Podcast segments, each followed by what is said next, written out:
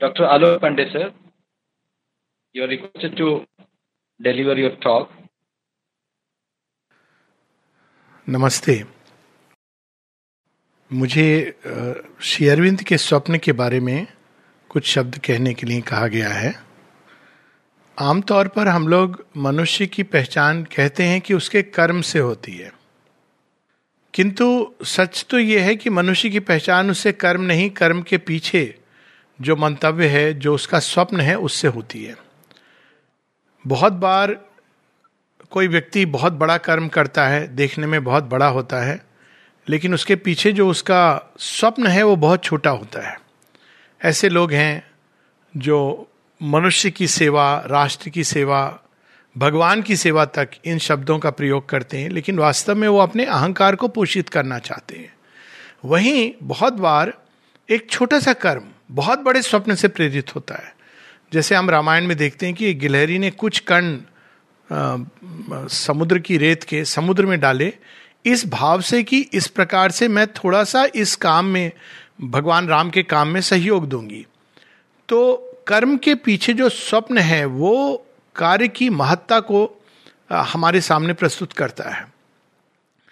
तो जब भी किसी को बदलना होता है तो हम लोग दो तरीके अपनाते हैं। हम लोग सोचते हैं कि गवर्नमेंट को बदल दो सिस्टम को बदल दो, और ये सारे जो ऑर्गेनाइजेशन है, उसको बदल दो, संस्था को बदल दो। लेकिन भगवान को जब बदलना होता है इस संसार को तो वो क्या करते हैं? वो हमारे अंदर के स्वप्न को बदल देते हैं। यही हम देखते हैं कि जब श्री राम आते हैं इस संसार में तो एक पशु और राक्षस और असुर के साम्राज्य में एक प्रबुद्ध मन का मन का, एक धर्म का राज धर्म का, इसका वो संकल्प जगा के जाते हैं। जब बुद्ध आते हैं तो हम देखते हैं कि वो एक पीड़ा से ग्रसित मनुष्य जिसको नाना प्रकार के कष्ट हैं, उसके अंदर एक मोक्ष के मार्ग का संकल्प जगा के जाते हैं। जब श्री कृष्ण आते हैं तो इस संसार के अंदर एक आनंद और स्वतंत्र, किस तरह से आदमी सच्चे मायने में ट्रूली फ्रीडम और डिलाइट में जी सकता है, इस स्वप्न को जगा के जाते हैं।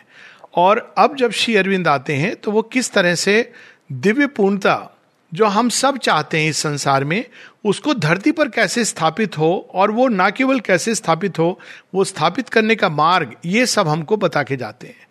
तो ये जो स्वप्न है, वास्तव में यही कालांतर में फलित होते हैं, क्योंकि ये भगवान के स्वप्न हैं।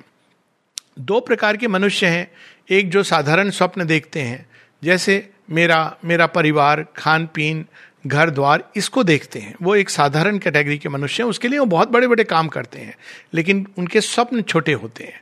और दूसरे प्रकार के मनुष्य हैं, जिनके स्वप्न विश्व विराट होते हैं। तो शेयरविंद उस उन अवतार और उनकी श्रेणी में है, जो इस संसार में एक बहुत विशाल विश्व विराट स्वप्न स्थापित करके गए हैं।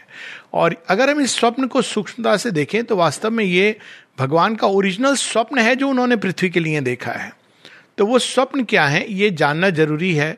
और उन स्वप्नों के साथ अगर हम अपने आप को अलाइन कर सकें, क्योंकि जब भगवान स्वप्न जगा के जाते हैं तो पूरी सृष्टि उसको संपूर्ण करने में संलग्न हो जाती है। पूरी प्रकृति उस स्वप्न को पकड़ती है और उस दिशा में अपनी दिशा कर लेती है।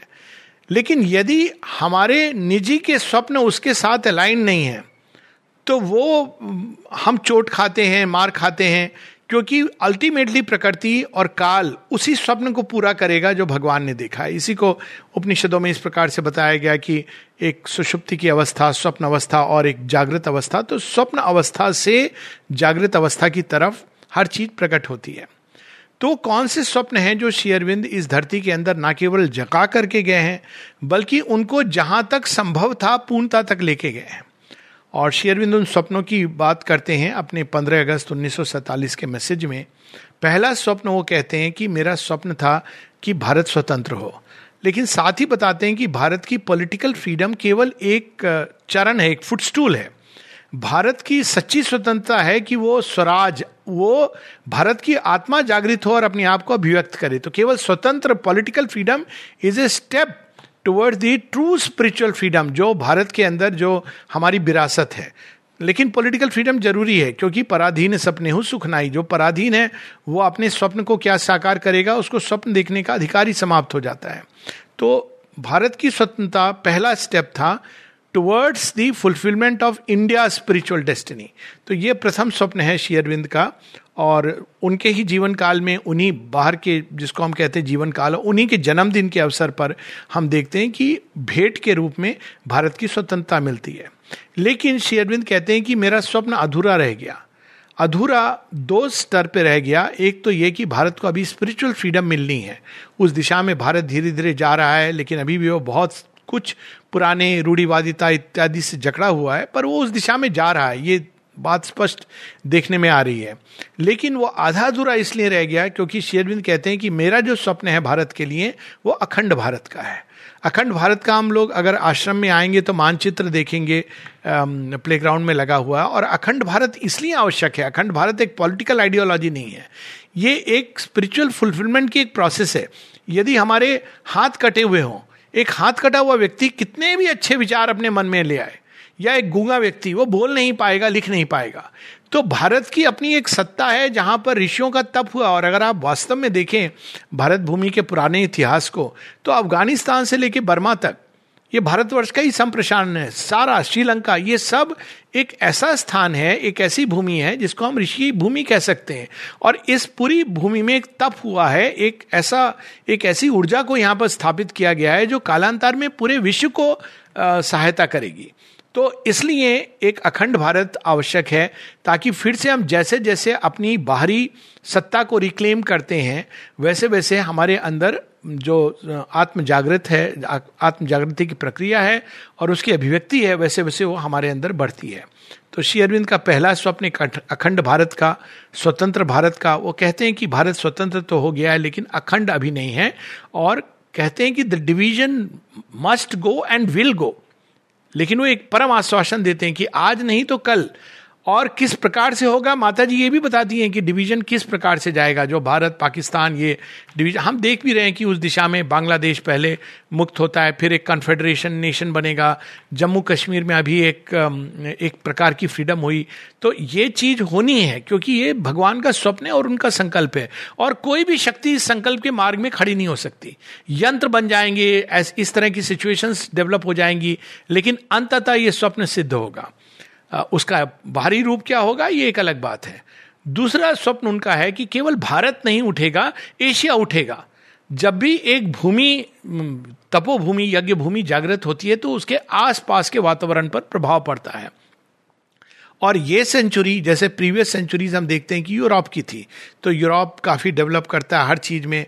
अब हम देखते हैं बिल्कुल स्पष्ट हो रहा है कि यूरोप कहीं ना कहीं वो नीचे की ओर जा रहा है। हर हर लेवल पर, अभी तक वो, क्योंकि उसने अपने उत्कृष्ट समय पर जितने भी सिस्टम्स डेवलप किए ऑर्गेनाइजेशन डेवलप किए, उनको परफेक्ट किया तो वो सब अभी हैं। लेकिन हम देखते हैं कि अंदर से कोई चीज़ उसको खोखला करती जा रही है। और वहीं हम देखते हैं कि अब भारत, उन्होंने कहा कि एशिया जागृत होगा तो एशिया की कंट्री भारत, जापान, चीन इत्यादि वे सब राइज कर रहे हैं, क्योंकि ये एक दूसरा स्वप्न है जो शेयरविंद भारतवर्ष के बारे, ये इस संसार के बारे में देख के गए हैं। तीसरा स्वप्न वो बताते हैं कि विश्व बंधुत्व की ओर वर्ल्ड यूनिटी की ओर एक प्रयास। तो अब तक कई बार हम लोग यूनिटी की बात करते हैं तो इसमें हमें दो चीज़ें समझनी है। कि रिलीजियस बेसिस पर जब यूनिटी होती है तो हम अक्सर एक रिलीजन या सेक्ट की यूनिटी पर रुक जाते हैं। फॉर इंस्टेंस अब इस्लाम में यूनिवर्सल ब्रदरहुड की बात है लेकिन वो brotherhood is brotherhood of Muslims और उसी प्रकार से एक क्रिश्चियंस um, का एक कम्बिनेशन um, होगा या पंजाब में, खालसा तो ये सब जगह हम वास्तव में कहीं ना कहीं मनुष्य यूनिटी चाहता है। लेकिन वो यूनिटी केवल एक सीमित मत, संप्रदाय रिलीजन या आइडियोलॉजी तक सीमित रह जाती है। लेकिन जिस विश्व बंधुत्व की बात श्री अरविंद कहते हैं, वो किसी ideological religious secular basis in किसी बेसिस पर नहीं है, उसका आधार आध्यात्मिक है। यानी जब हम हम जैसे जैसे जागेंगे अपने अंदर, अपने ही आत्म तत्व में, और हम ये जान जाएँगे कि वही आत्म तत्व केवल मनुष्य नहीं, बल्कि जड़ तत्व तक के अंदर है। तो ये यूनिटी केवल मनुष्यों की यूनिटी नहीं है but unity of every element of creation जो ऑलरेडी गहराई में जाए तो इंटरकनेक्टेडनेस है, लेकिन हम इसको जानते नहीं। अब विज्ञान इस इंटरकनेक्टेडनेस को एक लेवल पर डिस्कवर कर रहा है, और योग इस इंटरकनेक्टेडनेस को दूसरे लेवल पर डिस्कवर करेगा। लेकिन इसको जानने के लिए, जीवन में उतारने के लिए, इस वर्ल्ड यूनिटी को सबसे पहले हमको वो सूत्र पकड़ना है, जिससे हम सब बंधे हैं। वो सूत्र ना भाषा हो सकती है, ना कोई बाहरी रूपरेखा, वेशभूषा, ना वो कोई बाहरी कस्टम ट्रेडिशन कोई ये बाहरी चीज़ें, वो कॉमन सूत्र नहीं हो सकती हैं। इसमें तो ये तो परिवर्तनशील चीज़ें हैं। लेकिन भारतवर्ष ने जो सूत्र दिया है मानव एकता का, वो सूत्र आध्यात्मिक है। अगर हम चीज़ों के भीतर जाएँ तो सोर्स है, एक ही सोर्स है। और इसका सूत्र ऋग्वेद के समय से है, जब वो कहा गया कि एकम सत विप्रा बहुधा वदंती। वो एक ही ट्रुथ है।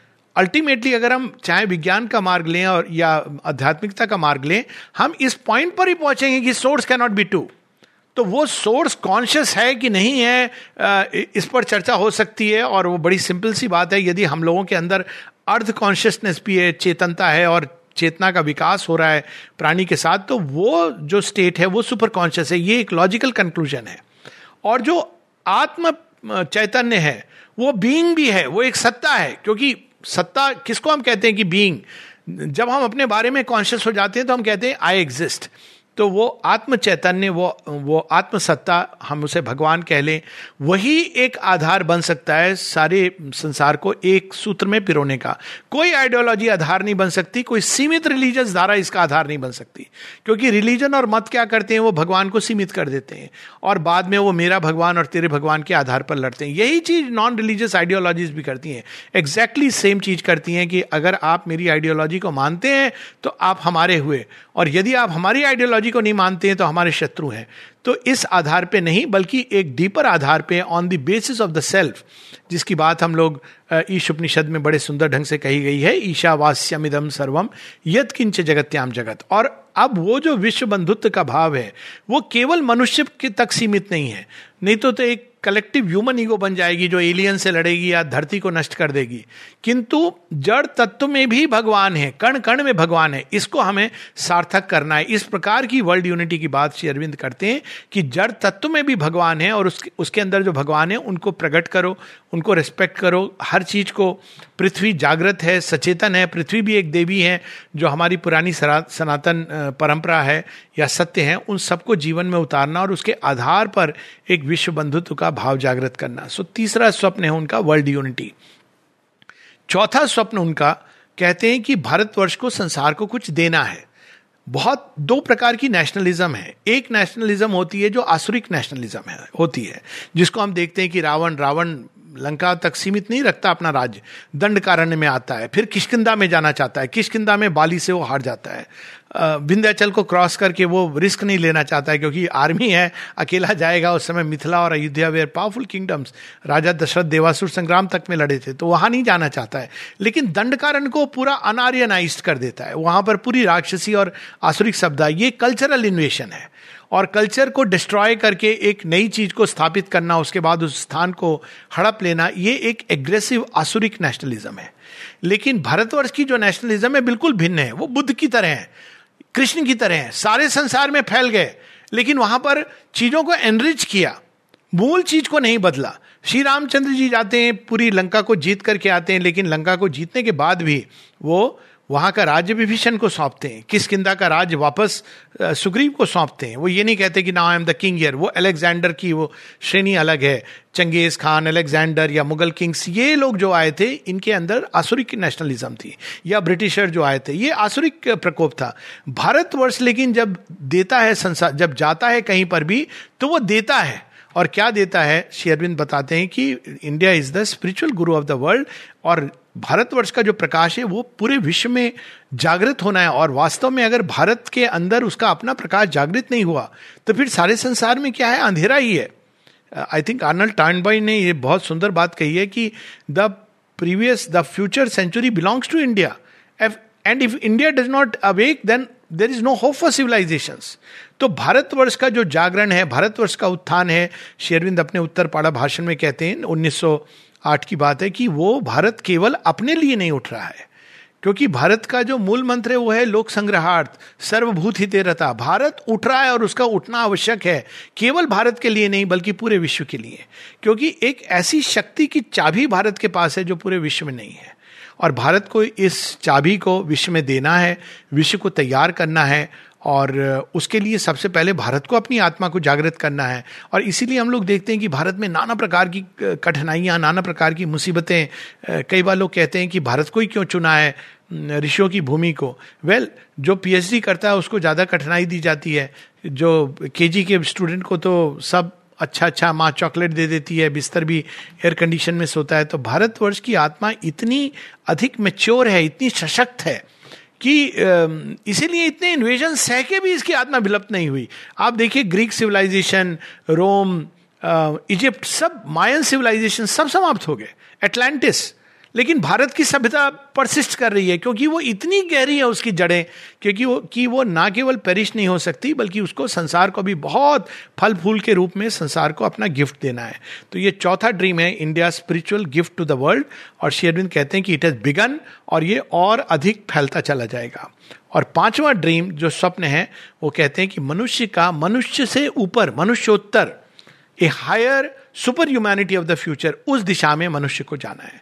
तो ये पांचवा गिफ्ट है, जो जिसकी बात वो करते हैं, जो उनका एक मेन कार्य जो जिसके लिए उन्होंने इंटीग्रल योग और आश्रम रूपी प्रयोगशाला और जगह जगह सोसाइटी के केंद्र बने हैं। उनका मेन जो उन्होंने बताया कि मानव की समस्याएँ, उनका समुचित हल मानव के स्तर पर नहीं मिल सकता। मानव के स्तर पर केवल दो हल हैं, वो भी हल नहीं है, अपूर्ण है कि या तो इस संसार को छोड़ के कहीं चले जाओ किसी पूर्णता की अवस्था में, या फिर इस संसार को स्वीकार करो वो जैसा है और उसी को अपनी सीमित मन, प्राण, बुद्धि के अहंकार के आधार पर अच्छा बनाने का प्रयास करो। उसमें अधिक से अधिक हम एक सात्विक जीवन जी सकते हैं और हम सब जानते हैं कि सात्विक जीवन की कितनी सीमाएँ हैं। स्वयं श्री रामचंद्र जी के जीवन में हम देखते हैं, युधिष्ठिर के जीवन में देखते हैं। तो श्री अरविंद, ये पांचवा स्वप्न ये कि मनुष्य से आगे a new race, a new species, एक दिव्य मानवता, एक पाश्विक मानवता, एक असुर राक्षस को हम पीछे छोड़ाए हैं। लेकिन मनुष्य चेतना के उन्मीलन का अंतिम पड़ाव नहीं है। मनुष्य के आगे चेतना जानी, और ये भी बहुत लॉजिकल है कि यदि मनुष्य भगवान की सर्वोत्कृष्ट कृति है तो भगवान की क्रिएटिविटी पर हम लोगों को संदेह होने लगता है। क्योंकि मनुष्य वास्तव में अपने अंदर बोलता तो बड़ी अच्छी अच्छी बातें हैं, लेकिन उसको कुछ भी जीवन में लागू नहीं कर पाता। इवन असाधारण मनुष्य, उनके जीवन में भी शेडोज दिखाई देती हैं। साधारण मनुष्य की तो बात ही हम नहीं कर रहे हैं। तो इतना स्पष्ट है कि यदि संसार, ये सृष्टि भगवान से प्रारंभ हुई है तो ये लॉजिकल है कि इसका अंत होगा एक दिव्य मानवता। It cannot be half way as man तो इसीलिए शेरविंद बताते हैं कि man is a transitional being और मनुष्य के परे एक नई जाति। जैसे पशु से मनुष्य आया, वैसे मनुष्य से एक देव मानवता। मानवता वर्ड केवल यूज़ किया जा रहा है। माता जी यहाँ तक बताती हैं कि it will be a humanity of the future जिसमें super humanity of the future जिसमें देह तक बदल जाएगा। जैसे पशु और मनुष्य की देह में एक अंतर आ जाता है। हालाँकि बेसिक प्लान सेम है। मनुष्य की और सुपरमेंटल बीइंग अति माने मानस से, शक्ति से चलने वाले मनुष्य की या दिव्य मनुष्यता की, जो बेसिस इवन सेल्स की बेसिस बदल जाएगी, उसका देह ज्योतिर्मय होगा, उसके देह के अंदर प्लास्टिसिटी होगी, मृत्यु, रोग, शोक की संभावना तक नहीं होगी। तो ये एक नई मानवता या super humanity of the future उसके लिए अब हम सबको तैयार होना है, ये एक पांचवा स्वप्न है जो श्री अरविंद, यहाँ पर स्थापित करके गए हैं। और इन सब स्वप्नों की उन्होंने राह भी दिखाई है, जो पहले स्वप्न है, भारत की फ्रीडम भारत की स्वतंत्रता, भारत का उत्थान एशिया का उत्थान, इन सब के लिए उन्होंने जो मार्ग दिखाया वो ये है कि हर एक राष्ट्र को अपनी आत्मा को जागृत करना है। बिना उसको जागृत किए हुए ये संभव ही नहीं है। पहला, वो इस स्वप्न का बता देते हैं उत्तर। और फिर उसके बाद एशिया को अगर जागृत करना है तो एशिया को भी अपने पास्ट में जाना है, अपने ही आत्मा को पहचानना है। एशिया जब भी उठाए एशिया और यूरोप में एक मौलिक अंतर है। यूरोप हमेशा देहात्म बोध के साथ उठता है। हालाँकि उसका, उसके अंदर एक चिंतन की वो है, लेकिन एशिया के अंदर एक आध्यात्मिक प्रकृति और प्रवृत्ति है शुरू से। तो एशिया का उत्थान तभी हो सकता है जब उसके अंदर से एक आध्यात्मिक सत्य का जागरण हो। और जो चौथा स्वप्न है उनका उसके विषय में वो ये बताते हैं कि जो भारत का जो स्पिरिचुअल गिफ्ट है संसार को, वो प्रारंभ हो गया है और वो अनेकों माध्यम से, लेकिन वो भी तभी संभव है जब हम पहले अपने अंदर योग को रिडिस्कवर करें। एक चीज़ बड़ी स्पष्ट रूप से कह देते हैं कि यदि हम स्वयं नहीं जानते कि योग क्या है, अध्यात्म क्या है तो हम संसार को आधे बेग्ड लोग, संसार में आधा ज्ञान, आधा जैसे कहा गया उपनिषदों में कि ब्लाइंड लीडिंग द ब्लाइंड। तो वो अवस्था हमारी नहीं होनी चाहिए कि हमने थोड़ा सा योग किया, थोड़ी सी एक्सरसाइज सीख ली। आज भी भारतवर्ष से योग एक शब्द प्रचलित हो गया है, लेकिन क्या हम जानते हैं कि योग क्या है? अभी भी आप एक एवरेज भारतीय से पूछिए योग क्या है तो वो कहेगा, ये set of exercises for the body and mind बस, इसके आगे वो नहीं जानता। या अगर बहुत अधिक बोलेगा तो योग के नाम से वो कहेगा, ध्यान.